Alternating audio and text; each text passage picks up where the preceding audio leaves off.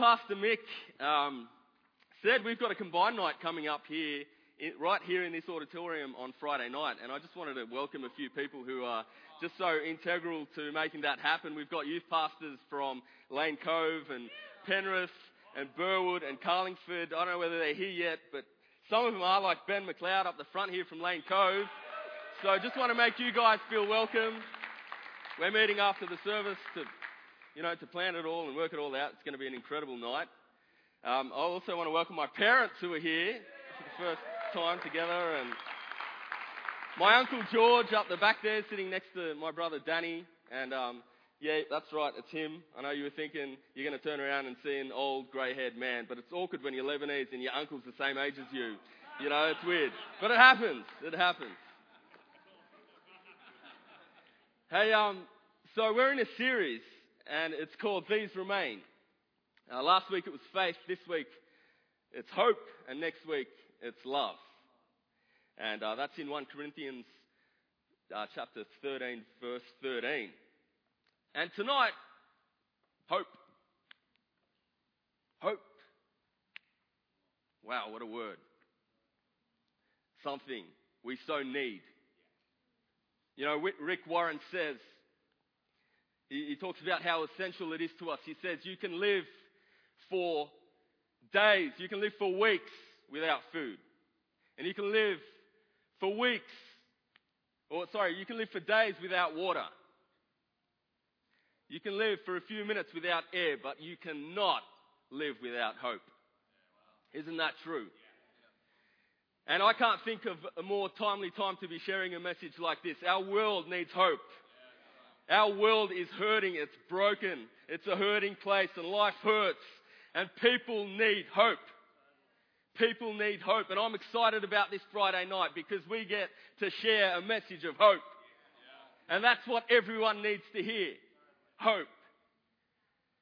And this is where people find hope in this place, in this book, in the person of Jesus. That's where hope lies. And tonight I want to talk about how Jesus can be the foundation of our hope. You know, it's funny. We use the hope, the word hope. We throw it around. You know, uh, I've kind of been conscious of that lately, and I've started to get a bit annoyed with myself when I send someone a message, and rather than saying "How are you," I say, "Hope you're well." now I'll tell you what I need. And we throw it around like, I hope you're well. And what about this one? Hope you have a good week. You know? Um, someone who's gone through some really tough stuff. And you're sitting there thinking, what can I say? How, how do I respond to this? You know, maybe they're really sick or they're going through something tough, and we say, well, I hope it all works out. and there's that kind of hope, but tonight I want to talk about something else. I want to talk about a hope that isn't fluffy like that and just floats off and, you know, just takes up some space and pushes out some words, but a hope that's a foundation that we can stand on. You know, the Bible says that this hope is an anchor for our souls. And that's the hope I want to talk about tonight. A hope that penetrates the very depths of our situation and our circumstances and existence and stands there and says, no matter what, I'm anchored here and things are going to work out. That's the hope I'm talking about tonight. I'm not talking about blind optimism. Some people mistaken hope for blind optimism.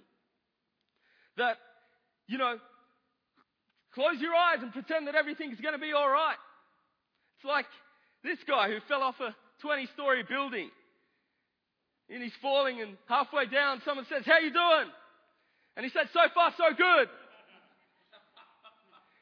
We're not talking about blind, pie in the sky hope that I hope it all works out. And uh, no matter what it looks like, you know, I'm just going to ignore the facts and I'm, I'm just going to be blindly optimistic. That's not what I'm talking about tonight.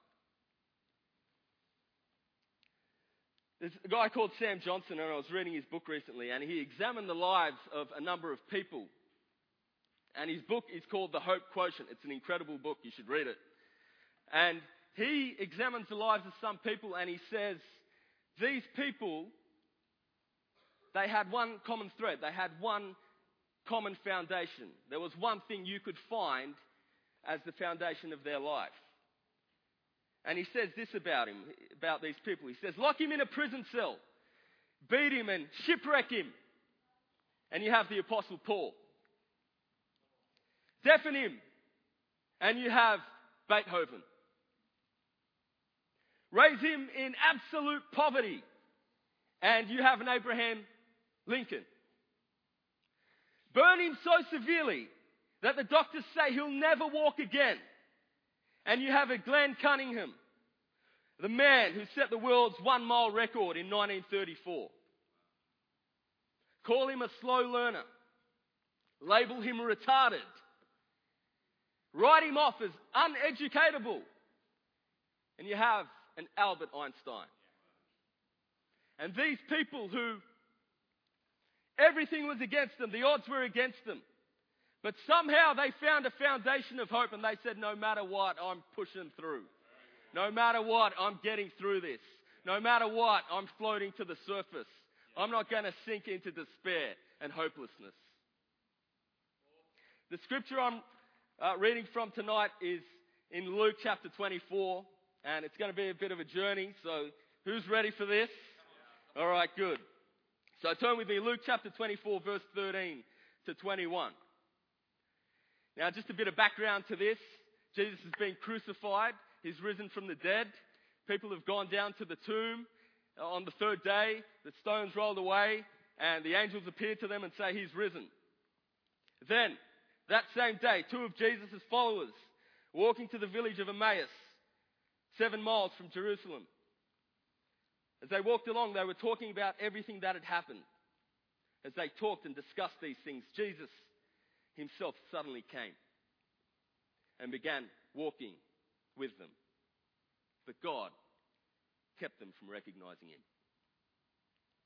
He asked them, What are you discussing so intently as you walk along?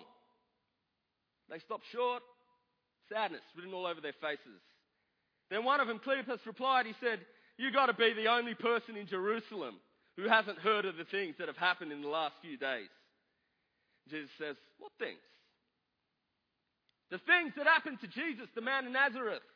They said he was a prophet who did powerful miracles.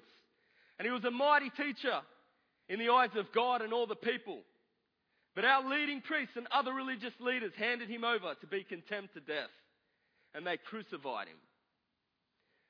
We had hoped he was the Messiah who had come to rescue Israel. This all happened three days ago. We had hoped he was the Messiah. We had hoped he was the Messiah, but it doesn't look like it's the case anymore, and we're out of here. We've waited around for three days, and some people are saying crazy things like he's risen, but we're out of here. We're heading to Emmaus. This is ridiculous. But we had hoped he was the one.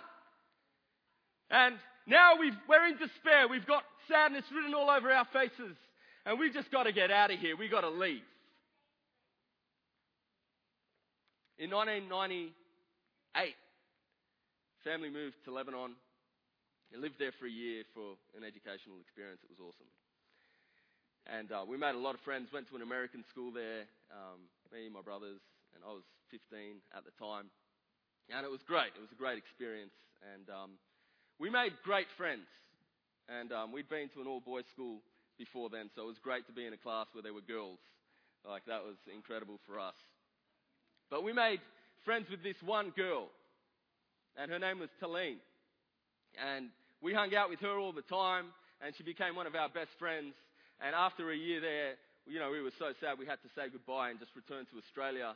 But we left planning and hoping that we'd be back there to spend more time with each other because we developed the, such a great friendship. And a couple of years later, we decided, you know what, we're going to talk to her and let her know we're, we're coming. And we're not going to tell her exactly when, but we want to just suss it out with her and see if it's going to be okay if we stayed with her and spent some time there with her. We just wanted to go back and hang. We like two weeks off in the holidays, we're heading to Lebanon. And we got there uh, a couple of days before we arrived, we tried calling. We thought, uh, you know what, let's just give her a buzz and maybe let her know that we're coming. But the phone was just ringing out. Her phone was ringing out. This was before Facebook and, you know, mobile phones and text messages. Far out, I'm old. And anyway, we're like, well, we don't know what's going on. We can't make contact, but we're going to go there. And we're going to surprise her. So we arrive, and our cousins pick us up, and they take us to their place. And the first thing we do is, well, let's try Talene again. Let's try calling her again. Because it wasn't working before we left. Maybe it's working now. And, you know, we're ringing, and, and it's ringing out again. It's a dial tone. It's a busy tone. We can't get through. And one of our cousins just comes up, takes the phone off our hands, and hangs it up and says, We've got to tell you something.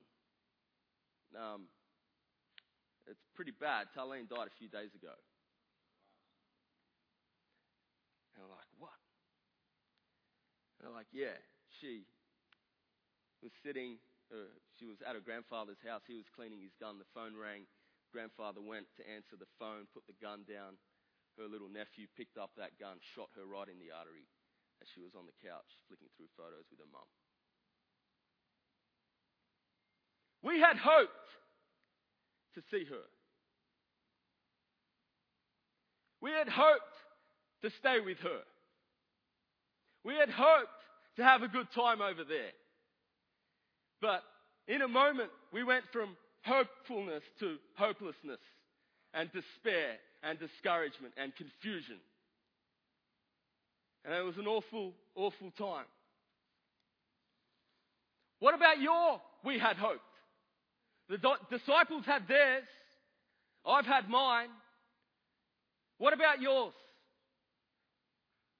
I'm not talking about petty stuff like, you know, we'd hoped to go for Thai, but we went for Indian.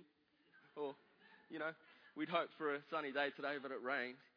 But I'm talking about life shaking, faith rattling circumstances. We had hope for a great marriage, but the honeymoon's over and it looks like we're going to divorce. We'd hoped for a child and we've tried everything from sitting upside down to IVF and nothing has come. We've hoped for the cancer to be cured.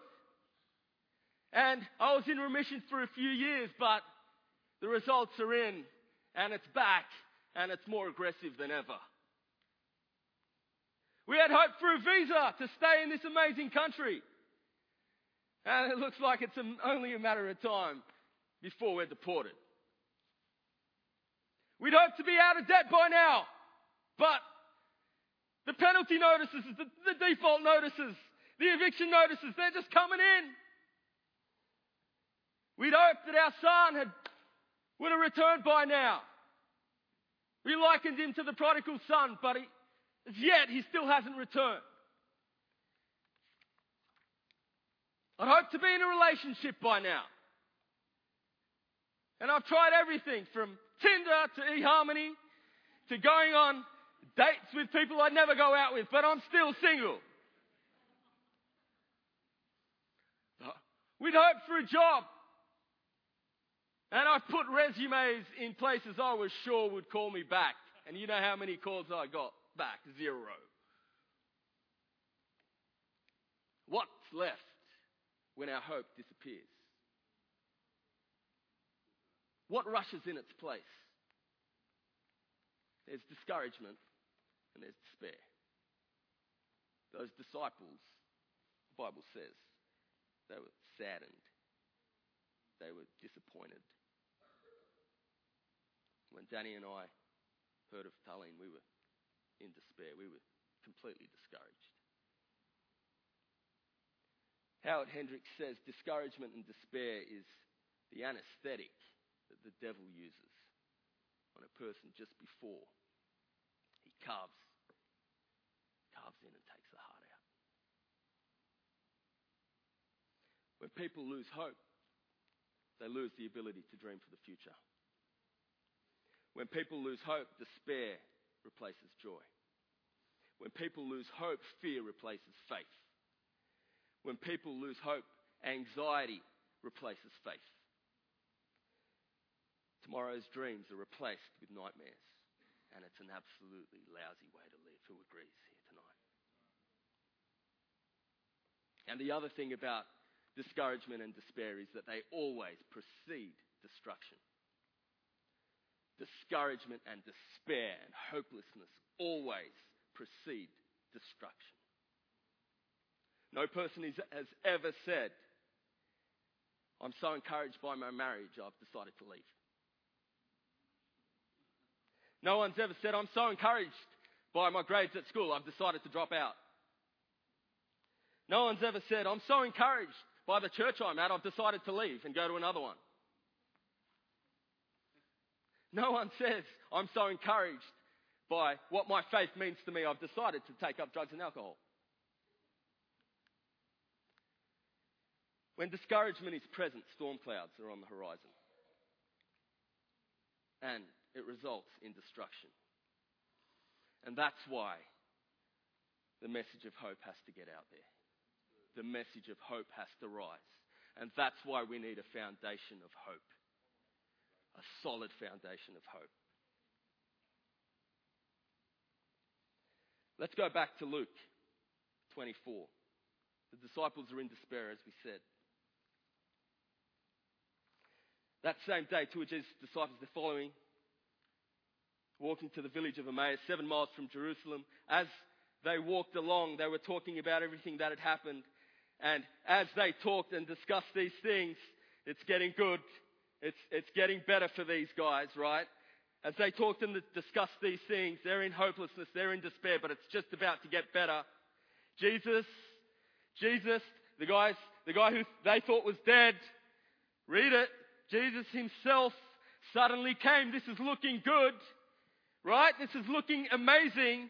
They're, they're in for the surprise of a lifetime. Come on, read this as if you're reading it for the first time. It's looking good. It's a crescendo moment. Jesus is coming alongside them and it says he starts walking with them, and boom, they recognize him, and it's happening. No. Verse 16 says, God kept them from recognizing him. What?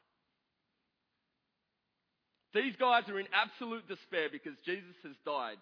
And he's right there in their midst, and he comes alongside them. And this, he's the one person who can lift them out of their despair in this one moment. And the Bible says God kept them from recognizing him. What? What? God blinded them from seeing Jesus? I don't know how it happened. I mean, I don't know whether Jesus suddenly became an X-Men and became Mystique and just transfigured into something else. Or whether their eyes were blinded. I don't know how it happened, but it's outrageous. I remember going to a doctor a few years ago and I was getting some tests done for something. And I was pretty worried about it. And I was sitting there in the waiting room, really, really nervous. Actually, you know, probably overcome with a little despair.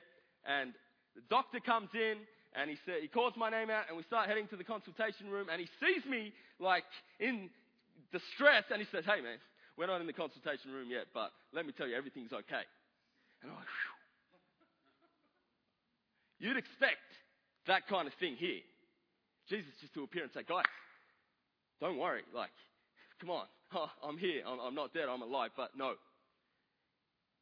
Why? Why? Story would have ended right there. They would have been happy. You know, they would have been like, oh wow, Jesus, come on. Celebrate good times. Come on. Would have been party time, right? Jesus is alive.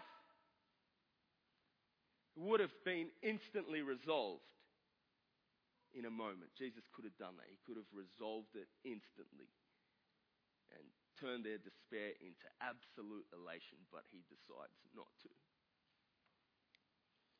And I think we know what happens in the story later on. Jesus does end up revealing himself but for this time period where he remains hidden, I think he's trying to teach us some things.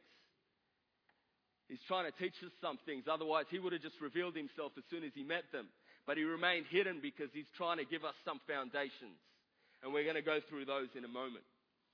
But maybe you were thinking, maybe we sometimes feel like that, that God can come and click his fingers and fix our situations and our despair.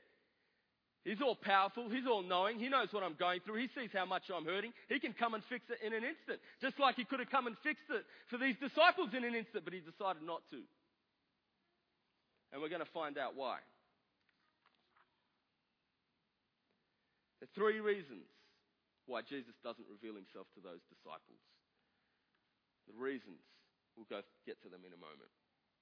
Who's heard of NIDA, the National Institute of Dramatic Art? place in UNSW. Just hold that thought for a second. Let's go back to Luke chapter 24, verse 17 to 19. They were kept from recognizing him. He asked them, What are you discussing together as you walk along? They stood still, their faces downcast. One of them, named Cleopas, asked him, are you serious? You must be the only person who has not heard what's, about what's happened in Jerusalem the last three days. But what is going on here? Seriously. Jesus is playing dumb. Jesus, we've heard of Jehovah Rapha, the God who heals, and we've heard of Jehovah Jireh, the God who provides. But I'd never heard of Jehovah Nida, the God who acts. And Jesus, it says later on in that same scripture that he's acting. He is acting. And the irony, the irony. He wrote the script. He's the main character. He's right there. And they're asking him, Are you the only person who doesn't know what's happened?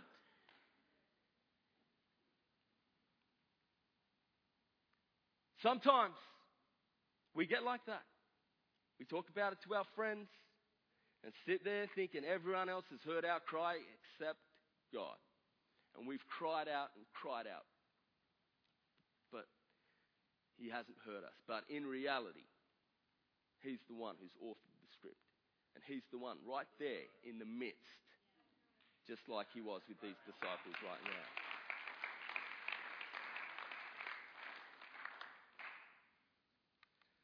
Three reasons. He asked them, What happened? He knows the answer, but why is he asking? What happened? And Cleopas starts responding, and I can only picture Jesus going, Oh, what? Whoa, that's heavy. What? Wow, prophet, man of God. Uh, you did miracles. Oh, man, this, this really sucks. Um, you know, what a, what a terrible story. But Jesus just sits there and listens. Really? What happened? Tell me, tell me. I want to know in detail. I want to know everything that happened. Jesus is sitting there fishing, fishing for more information. He knows the whole thing, but he's sitting there going, Come on. Come on, I want to know. I want to know your version.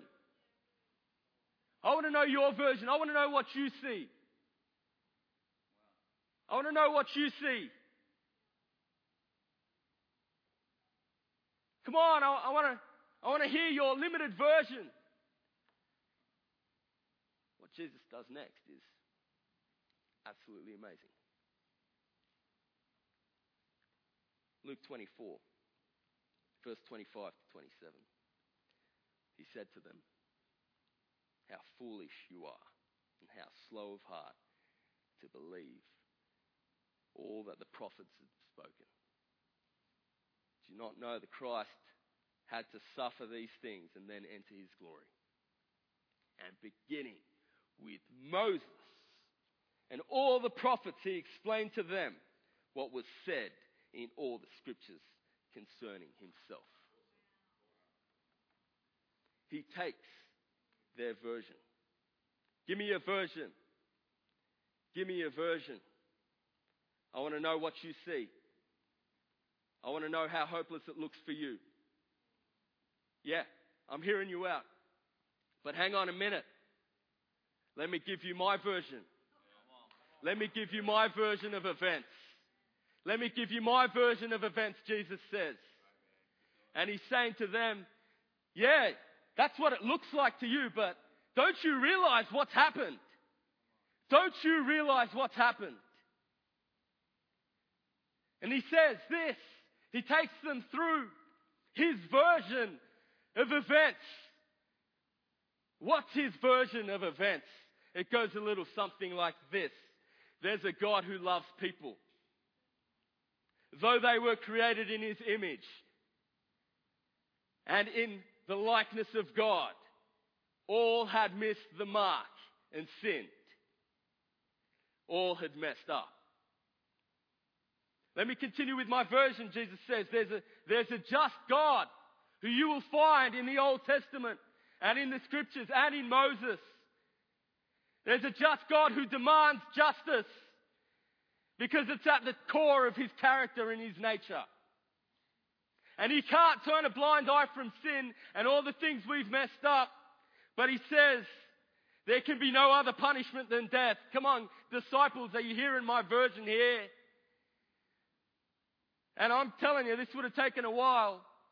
Jesus is sitting there taking them through the scriptures. But he continues.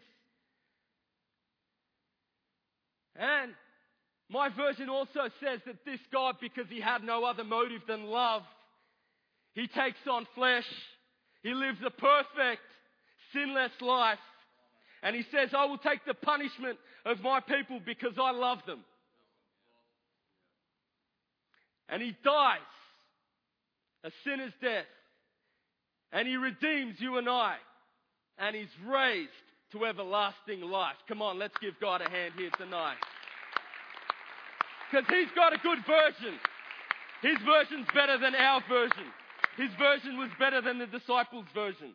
And I don't know what version you're living in right now, but Jesus' version is better. And this version never changes. It's called the gospel.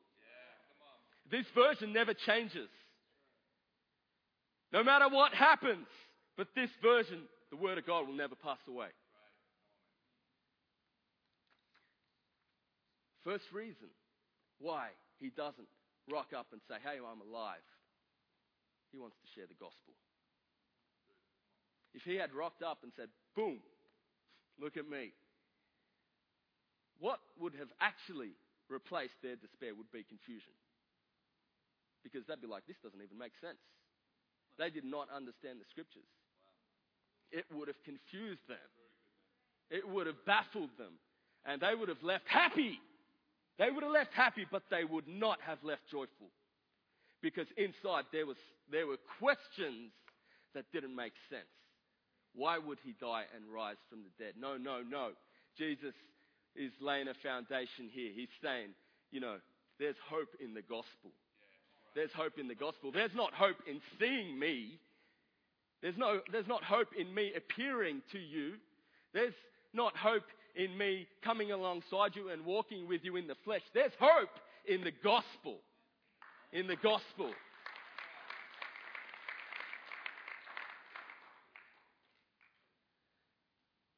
He keeps them from recognizing him because he knows our hope is rooted in understanding his version, and that's the gospel.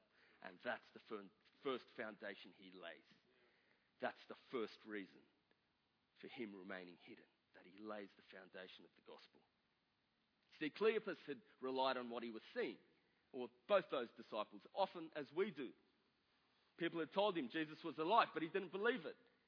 He tells Jesus, I'd heard, you, you know, they're, they're, saying angels were there and they said he's alive, but I'm out of here, man. I'm not believing that stuff. I'm, I'm relying on what I see. These things don't lie. I want to see what's going on. When our hope rests on only what we see, we set ourselves up for disappointment and despair. When we're only focused on what we see, we set ourselves up for hopelessness. We set ourselves up for hopelessness. Romans 8:24 says, "Now hope that is seen is not hope. For who hopes for what he sees? If Jesus had rocked up and said, Booyah, here I am, they wouldn't be hoping for him. They'd be happy that he was there, but they wouldn't be hoping for him. If we place all our hope in what we see, we won't have hope.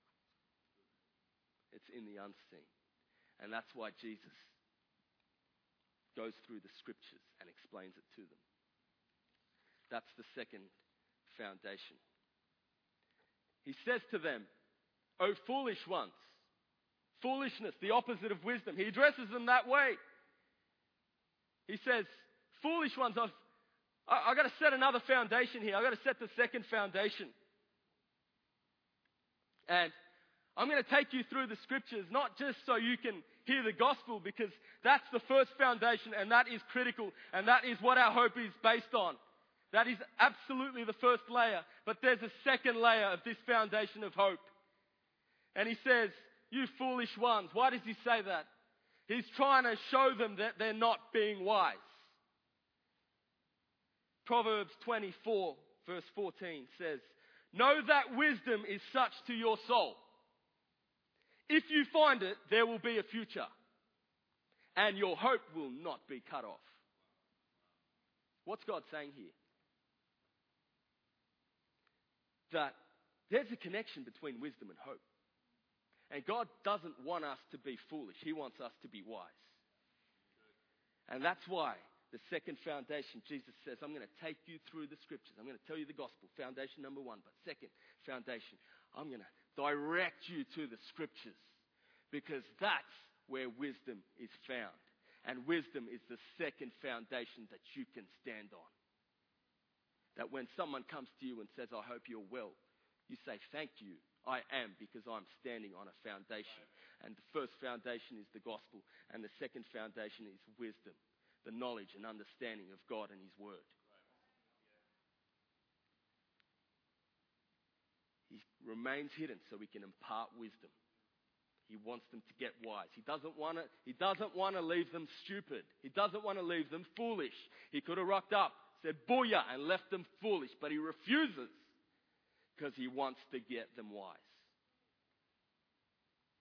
God isn't interested in your short term comfort and that instant momentary elation. He's interested in making us wise.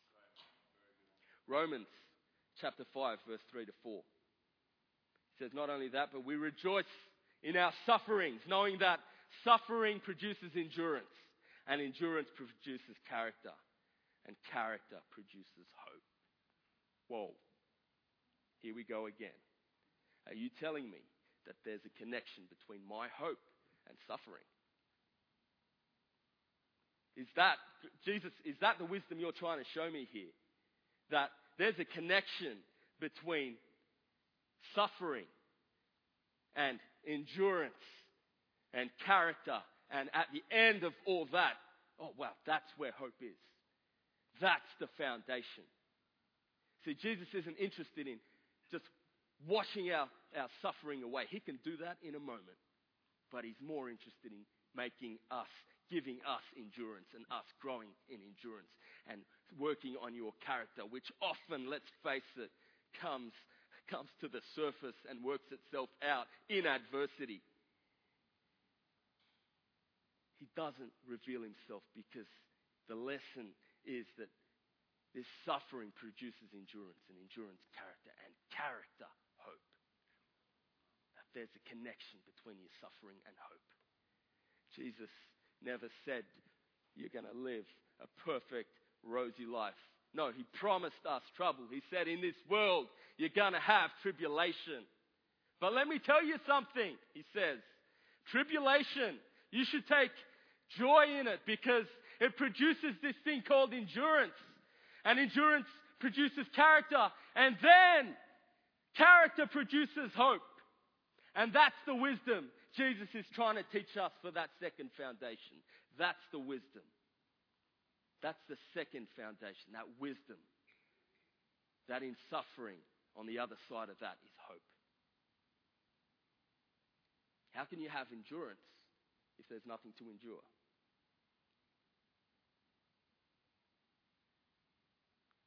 Hope is connected to our suffering, to our endurance, and to our character. Third reason. So far, we've heard the first reason the gospel. He wanted to get the gospel out. The second one, wisdom. He needs us to be wise. He needs us to go into the scripture. He pointed, points them to this. And he says, if you want hope, if you want a foundation of hope, something you can stand on, you've got to go to this. Because in this, there's just story and story and story of person in despair and discouragement. But there's a, a loving, there's a faithful, there's an almighty God that comes through in the end. That comes through in the end. And you can have hope. He points them to this before he reveals himself. The third reason. Let's keep reading. Luke chapter 24, verse 28 to 34 says, By this time they were nearing Emmaus and the end of their journey. Jesus acted as if he was going on. He's still acting. It's Jehovah Nida. He's still doing his thing. But they begged him, Stay the night with us, since it's getting late. So he went home with them, and as they sat down to eat, he took the bread and blessed it. Then he broke it and gave it to them. Suddenly, their eyes were opened and they recognized him. And at that moment, he disappeared. What's the third lesson Jesus is teaching us? He's, what he's saying is, I, I didn't appear to you because I want a relationship with you. And I don't want that relationship to be based on you seeing me. I want it to be based on you inviting me into your place, having me over for dinner, spending time with me, getting into the scriptures and getting to know me and who I am and who God is. See, Jesus, in this moment, the third reason, he's trying to move us from hoping for something hoping in someone. That's why he's, he appears. That's why he drags it out. And at the end, he appears because he wants you to hope in him. Hope in him. Not hope for something. And the word goes out into the universe somewhere. But a hope that's grounded in the Savior a hope that's grounded in someone. In someone. I can have hope for you because I know Jesus. I can have hope for that situation you're going through because I'm not just hoping it works out for you, but I'm hoping in Jesus that it works out for you. Hoping in someone, not hoping for. And that's the third foundation that Jesus lays for us. A foundation that's based on a relationship. It says, and if I can ask the band to come, a relationship where you sit, and he says it in the scriptures, you know, invite me in, and we will, me and my Father will make our home in you. That's what he wants. The third foundation that Jesus is trying to teach us through this is hoping in him and a relationship with Him. Not just hoping in Him, but in a relationship. A relationship in Him. Three things that give us a foundation of hope, that take us from that despair and that discouragement. That foundation, the first one, that's the gospel. The gospel of Jesus Christ. It says, no matter what happens, God has redeemed me, that I am righteous in Christ. The second one, that, hey, I'm going to get wise. I'm going to get wise, and as I get wise, I get hopeful. Because as I get wise, I can deal with those tribulations. And as I get wise and deal with those tribulations, I'm going to develop endurance. And as I develop endurance, I'm going to develop character. And as I develop character, I'm going to develop hope. Beautiful thing is, I've got someone to hope in. I've got someone to hope in. Hope, hope means absolutely nothing unless you've got someone to hope in. It means absolutely nothing. You can wish someone all the hope you like, but unless it's grounded in a foundation, unless it's grounded in Jesus Christ, it means absolutely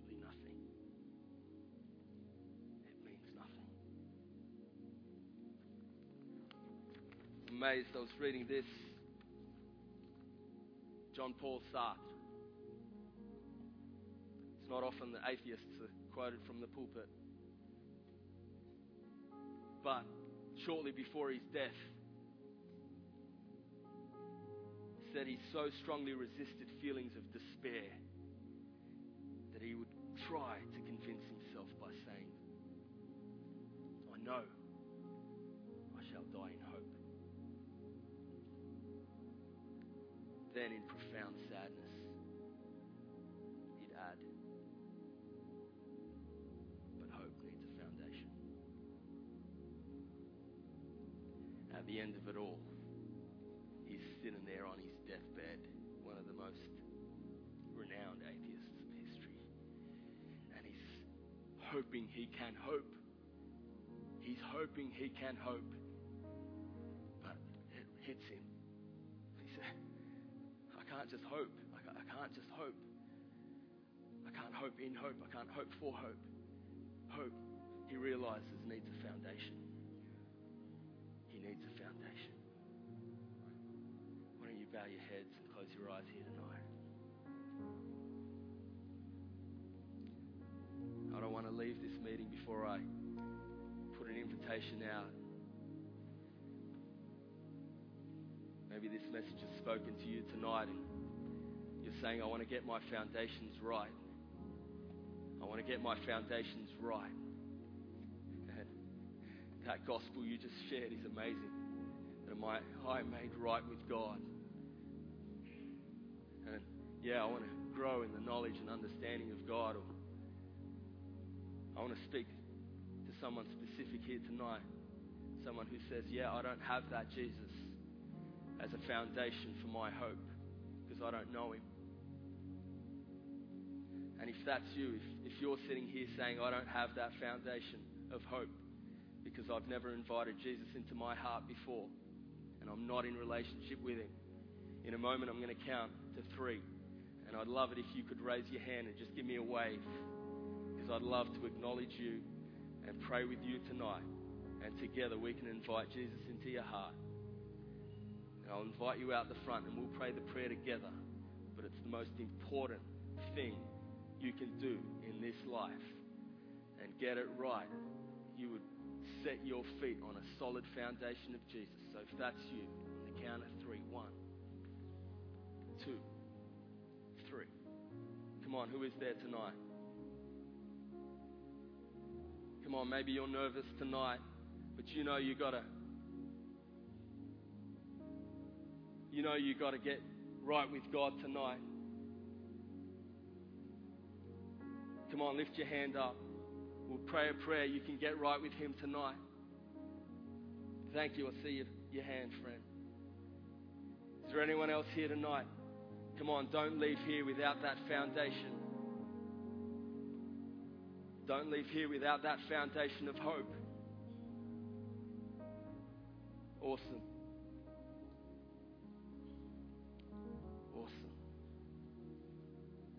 Come on, let's give God a hand here tonight. He's so good. He's so good. Hey, why don't we all stand? And I'm just going to invite my friend. I'd love to pray with you, so if I can just come and pray with you. What's your name? Muhammad. Nice to meet you. Just repeat this prayer after me. Dear God in heaven, I thank you you sent Jesus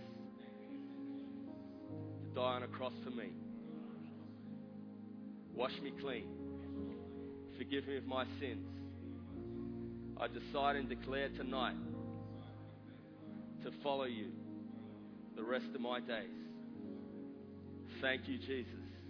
You are a foundation of hope that I can stand on.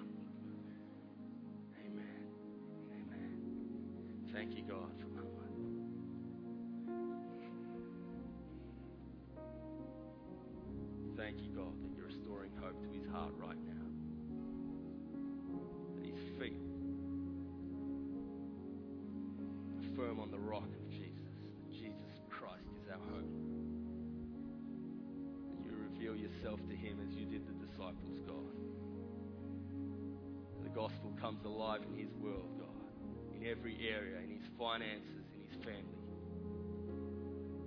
And thank you, God, you give him wisdom as he searches you out in the